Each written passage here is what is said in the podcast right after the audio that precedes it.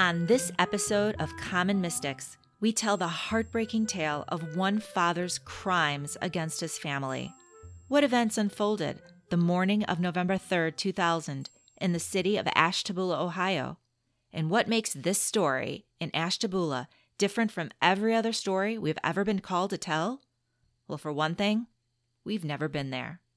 I'm Jennifer James. I'm Jill Stanley. We're psychics. We're sisters. We are Common Mystics. We find extraordinary stories in ordinary places. And Jill, we've never even been to Ashtabula, Ohio. This is just crazy. Let's get right into it. We leave my house in southwest Michigan and we're heading east on 94. Then we take 23 south to get into the state of Ohio. Exactly. And as we're traveling south on 23, I get the strong pull to go east on Route 6. Do you remember that? I do remember that. And so I said, I'm feeling east. But at that point, we didn't want to go east because we've both taken that route before, several times. We're familiar with the area around the Great Lakes.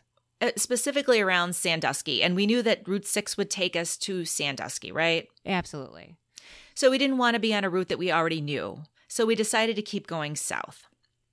Now, at that point, you're getting some impressions in the car. Right. So at this point, I'm reminded of the Amityville horror story. Ooh. Yes. So I had just posted something to our Facebook page about the Amityville horror story. So it was fresh in my mind, but it kept it wouldn't leave my mind. It was in my head as an impression. And the thing is about that story is it is the aftermath of the home that the DeFeo family was tragically murdered by their son and how the home was sold sometimes later to the Lutz family.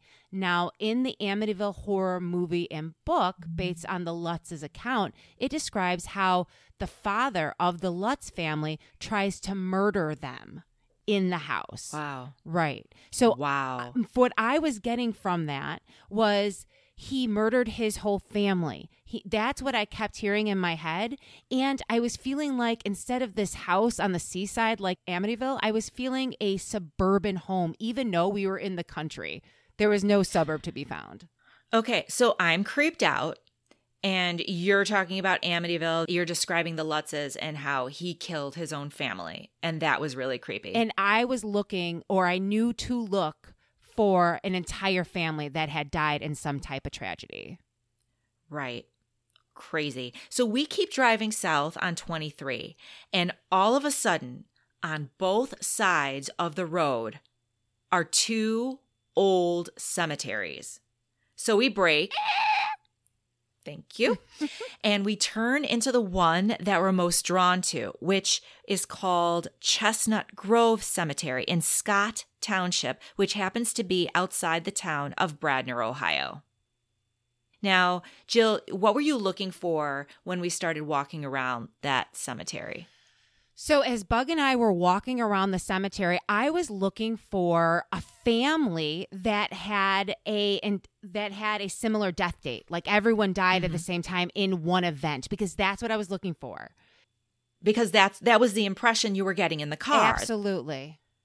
Absolutely. So I was helping you. And so we were both kind of combing the cemetery for a family. I didn't see anything that met that description, did you? I didn't. No. But you know what I did keep feeling as we were walking around?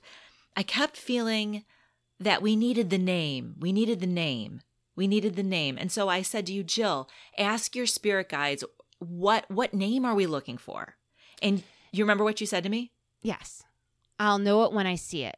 I was getting the impression that I will recognize the name as soon as I see it. So literally I was walking around actually looking for the name Lutz, to tell you the truth, because I was like, that's what was on my mind at the time. Oh, interesting. Interesting. Well, when you said that to me, I was very disappointed in that answer.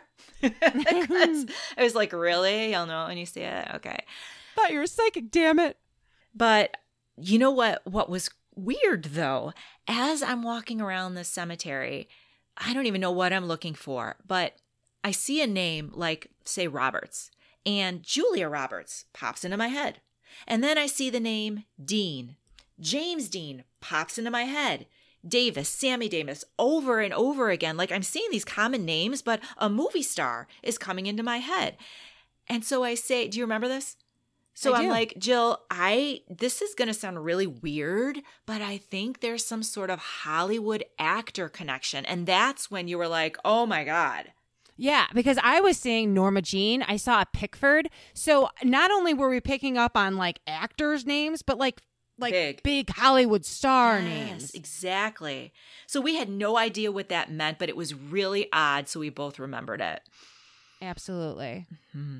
So after leaving the cemetery, we kind of drove around the Bradner area for a little bit, and we were getting breadcrumbs that supports that we were in the right place. So we thought we had enough information to go out and research our story. And we assumed that our story was going to be in Bradner, somehow connected to the cemetery. We felt very strongly about that. Absolutely. So we went back to your house, and it's unusual, but I spent the night. And so when you started to do the research, I was there the next morning. That's what was unusual. I woke up groggy, made coffee, handed her some coffee, opened my laptop. Mm-hmm. She's usually gone in the morning. Well, I'm usually not there when you start doing research. But I was on this particular day, and I'm glad I was, because I witnessed some pretty comical scene that morning. So what did you do initially when you got on the computer? Were you looking for a story in Bradner, Ohio? No, I Googled the name of the cemetery. The Chestnut Grove Cemetery. Absolutely. And what did you find? I found the most haunted cemetery in Ohio, Chestnut Grove, in a different town. Wah, wah. But because we were getting that answer in the cemetery, I'll know it when I see it, I felt like I recognize the name of the cemetery. Maybe the family I'm looking for is in the Ashtabula Chestnut Grove Cemetery. So what'd you do next? I Googled family tragedy Ashtabula, Ohio. And what did you find? I found the most horrific family tragedy. It was the city's worst multi-fatality fire in its history.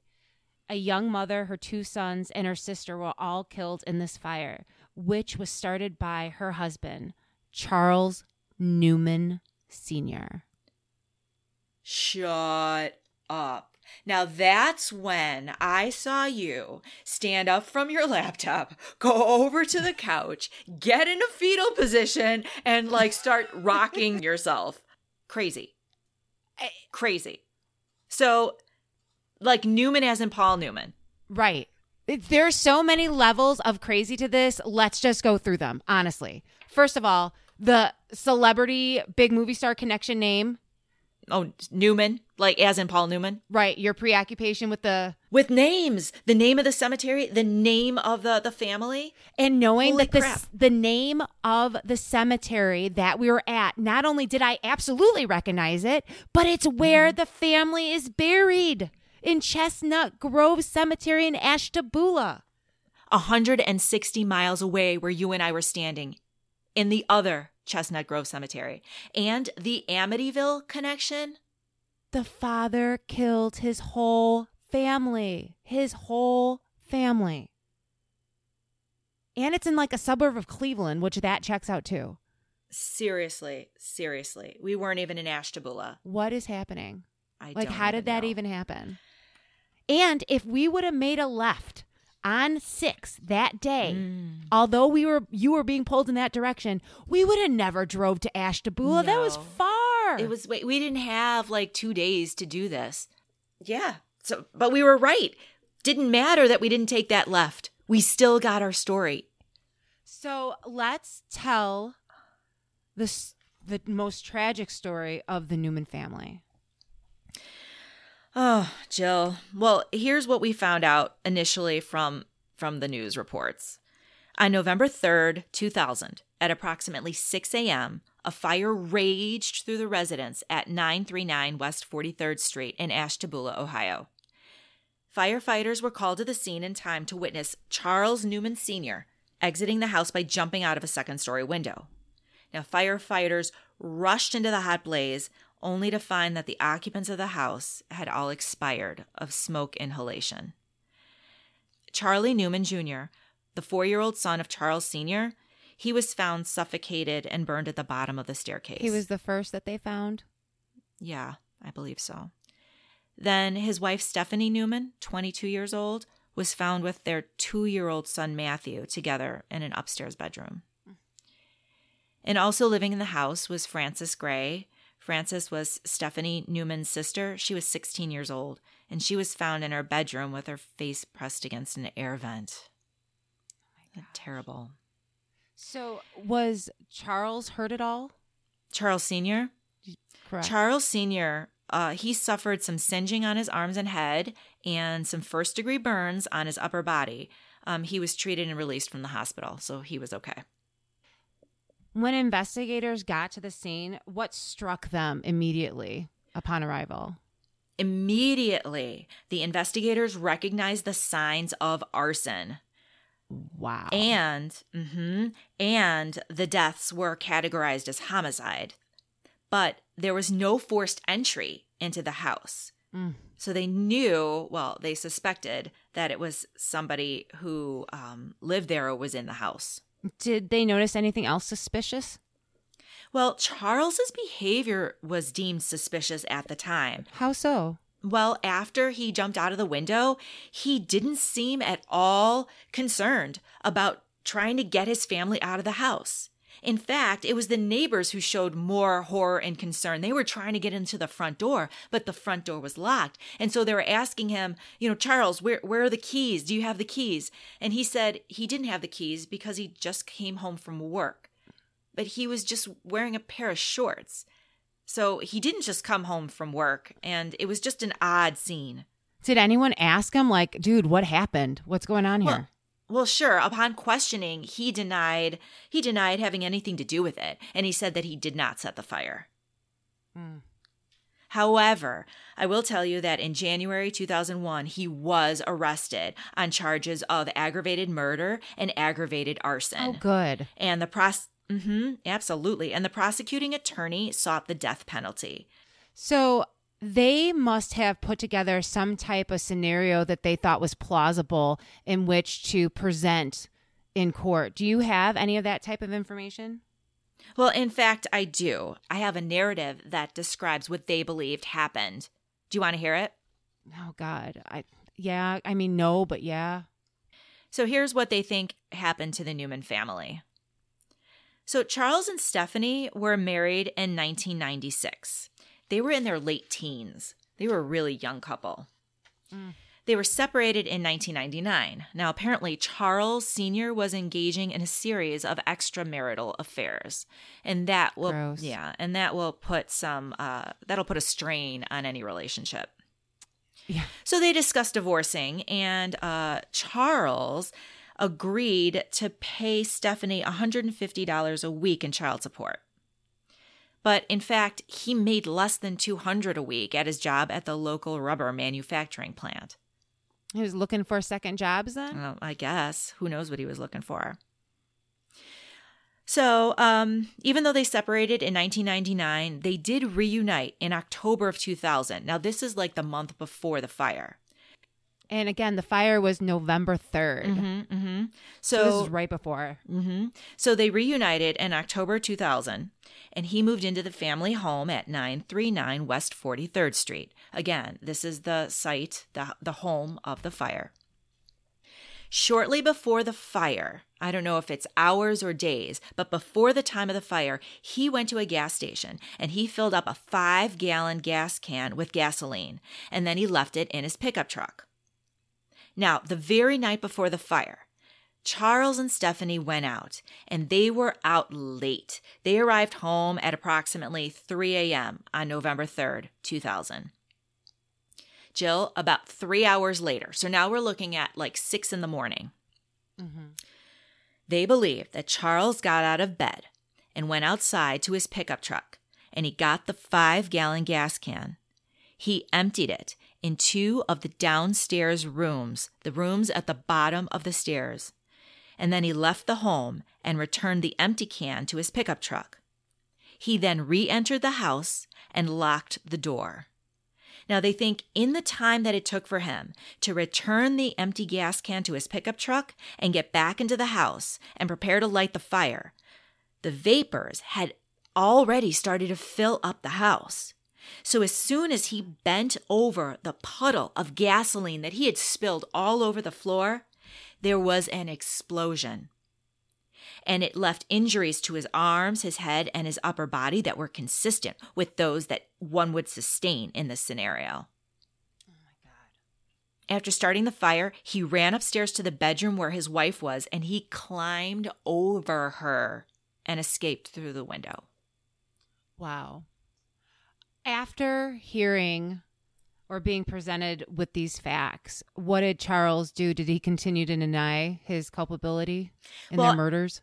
After hearing this evidence and this narrative that the investigators had put together, Charles Sr. did admit to starting the fire, but he did not admit to intentionally killing his family. So it's splitting hairs, but it's troubling to me. To me, it's ridiculous. It insults my intelligence. What other thing was he doing with 5 gallons of gas? Well, we're a little ahead of ourselves. So what he did, Jill, was he was able to take a plea deal rather than face a jury and the death sentence.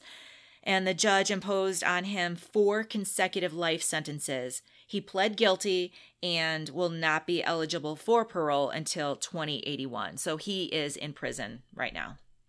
Well, I am all too anxious to call bullshit on that. Uh-huh. Although I am happy that he's in prison until 2081. It's not only does it not bring back his family, but he's not manning up to the murders he committed. So you have a problem with his insistence that he set the fire but never meant to kill his family? Well, let's break it down, Jen. His behavior does nothing but support murderous intent. Tell me why. He locked the door. He did. He poured the gasoline directly on the escape route. Yeah, the bottom of the stairs. The room's at the bottom of the stairs. And what do you think about his night out with his wife? Well, you know what? I was thinking about that. They're out till 3 a.m. What's open until 2, 2:30? Bars. I know all too well. You and I both. He probably got her drunk, Jill. She was probably passed out in bed. So he can get up and tiptoe to his truck. Oh. Well, Jill, did he have any history? If his answer was that he just liked setting fires, did he have any history to support that? Absolutely not. I have so much information about this man and his history. There is no history of criminality. Not only that, let alone arson. He wasn't just playing with matches. Right. He made no effort to even help get his family out of the building, like we said. He discouraged his neighbors. Yeah, he didn't help his neighbors. And what about, okay, fine. What about grabbing his wife and trying to pull her out of the house if he didn't mean to kill her? The very least. At the very least. Exactly, the very least. Instead of climbing over her, maybe grab her and take her with you. I don't know. Just as an idea. Just, I don't even know what to say. He meant to kill his family. He meant to kill his family. What other explanation can a logical person draw? What am I missing? The fact that there is something, and I believe it's called the Alford plea, that allows him to say that I did this without intending murder, to me is astounding. And again, I'm not a lawyer, but I do watch Judge Judy. Anyway. So what was his motive then? He wanted to kill his family. We both believe that to be true. What was his motive? I mean, it's pretty obvious to me that this man was not trying to be responsible for his kids or his family. And having to pay $150 a week when he's only making less than $200, that seems like motive to me. I don't think he wanted to kill Stephanie, but he definitely didn't want to pay child support, and that's what I think caused this. Well, he wanted to be out of the marriage with Stephanie without the burden of paying for his children. is what he wanted. Absolutely. Absolutely. So, Jill, who do you think we were meant to give a voice to? Jen, this story, although he did not man up to him being culpable for their murders, has been well documented in the Ashtabula Star Beacon. Yeah. So at least locally, they have a voice. I agree with you. I really do feel that Stephanie and her sons, Charles Jr. and Matthew, and her sister Frances, they already have a voice. So maybe we were meant to share their story with our listeners. What do you think?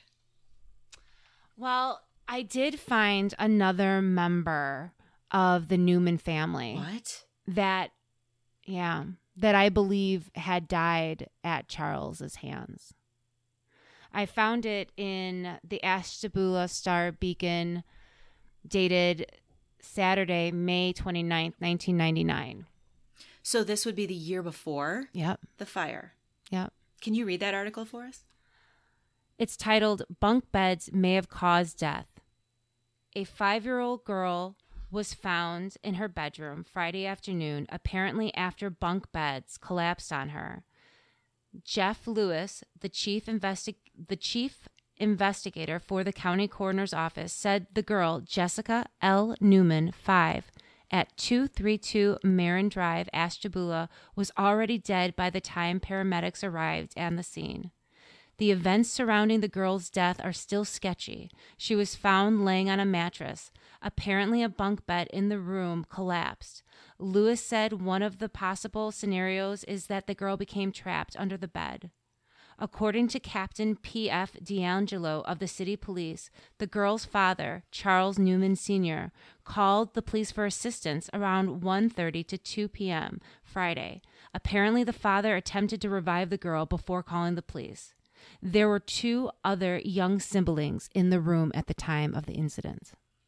Oh, my gosh. Jill, he tried to kill his kids the year before the fire. I totally believe he tried to kill his kids that day and only succeeded in Jessica's death.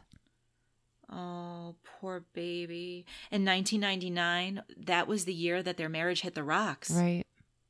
So that would be consistent with that timeline. Well, I had a lot of unanswered questions after reading this article. I mean, in hindsight, it seems like someone would have addressed Jessica's death with Charles. So I called the police department, not only the Ashtabula City Police, but also the county police. And I asked for the investigator or any investigators who can help me. And not only are the people that were investigating this particular incident had been retired, but also they purged her file. They don't even have record of the incident. In November 2000, did prosecutors make reference to this incident?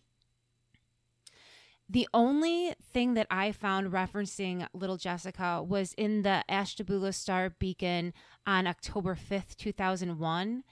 At the end of the article titled, "He Let His Family Burn," it references Jessica's death and said that the police at the time were not going to reopen her death. So little Jessica's death was never answered for.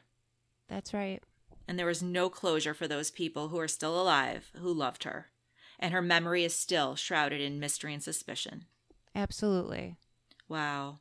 Jill, I think we were meant to tell the story of this family, but also specifically to highlight the untold story of Jessica's death, which I believe in my heart was murder. Absolutely. Of course, we don't have any evidence of this, but the man killed his whole family, like we were picking up in the car. He killed his entire family, including little Jessica. And Jill, how do we know that we were called by spirit to tell this story? Because we were nowhere near Ashtabula. Oh, there's so many reasons. The Amityville Lutz connection, the feeling of going east. And the irony was we never would have gotten there. But Spirit led us to a graveyard with the same name, and they showed us a family tragedy with a celebrity's last name, which would be Newman. Absolutely. Wow. So this is really freaking us out, the way that this story unfolded. It really does. It's because we weren't there. little Jessica's little spirit was shouting at us for not only between time, but space and distance. It's insane. Right. I mean, this story is different because these events that we're talking about are fairly recent. This is the first story we did where people are alive. Right. And it occurred in a location where we never even had to go. So what does that mean? It means what does that even mean? Completely out of control. This is completely out of control. This little podcast project is getting serious. Apparently, we think we're making decisions about finding a story, but the story is really finding us. Spirits decides what story we're going to tell, and all the banter we do back in the car of like, should we turn? Should we go? Like, it doesn't matter. It doesn't even matter. Right. At this point, it's like we're working at the intersection between free will and predetermination. Only thing that I feel like we have control over is our intention to find a story that's verifiable and to give voice to the voiceless. That's the only thing. Wow. So at this point, Jill, anything is possible. So stay tuned. I'm a little curious myself. I want to talk to our listeners about a contest that we're having. It's actually a raffle. We would love to raffle off a free 30-minute psychic reading with me and Jill. And we would love to give it to you, one of our listeners, via telephone or video call. To participate, please leave a positive written review on Apple Podcasts. Take a screenshot of your review and email it to commonmystics@gmail.com. The contest ends Sunday, September 12th. I just want to say that at this point, people have a really, really good chance of getting a psychic reading. Just in case, say the email address again. That would be commonmystics@gmail.com. Email us. We would love to hear from you. I also want to take a moment just to thank not only all of our listeners here at home, but also our international listeners, Germany, Yay. Ireland, Canada. We see you. Thank you so much. Keep listening. And Jill, tell our listeners where they can find us. Well, we can be found at our website, commonmystics.net. Look for us on Facebook. Subscribe to the podcast on Stitcher, Spotify, Google Podcast, and Apple Podcast, where, like Jen said, you can leave us a positive review, like Spooky Miss Tie-Eye. Spooky Miss says, well done. Common Mystics provides a fresh approach to an intriguing topic. If you love a good mystery with a psychic twist, this is the podcast for you. I love both the psychic and familiar connection between these two sisters who enhance each other's insight. I also love the historical context provided by their excellent research. Great job. Great podcast. Thank you, Spooky Miss. Thank you so much. We sincerely appreciate it. We do. Thank you, everybody, and have a wonderful night. Thank you. Keep Jessica in your prayers.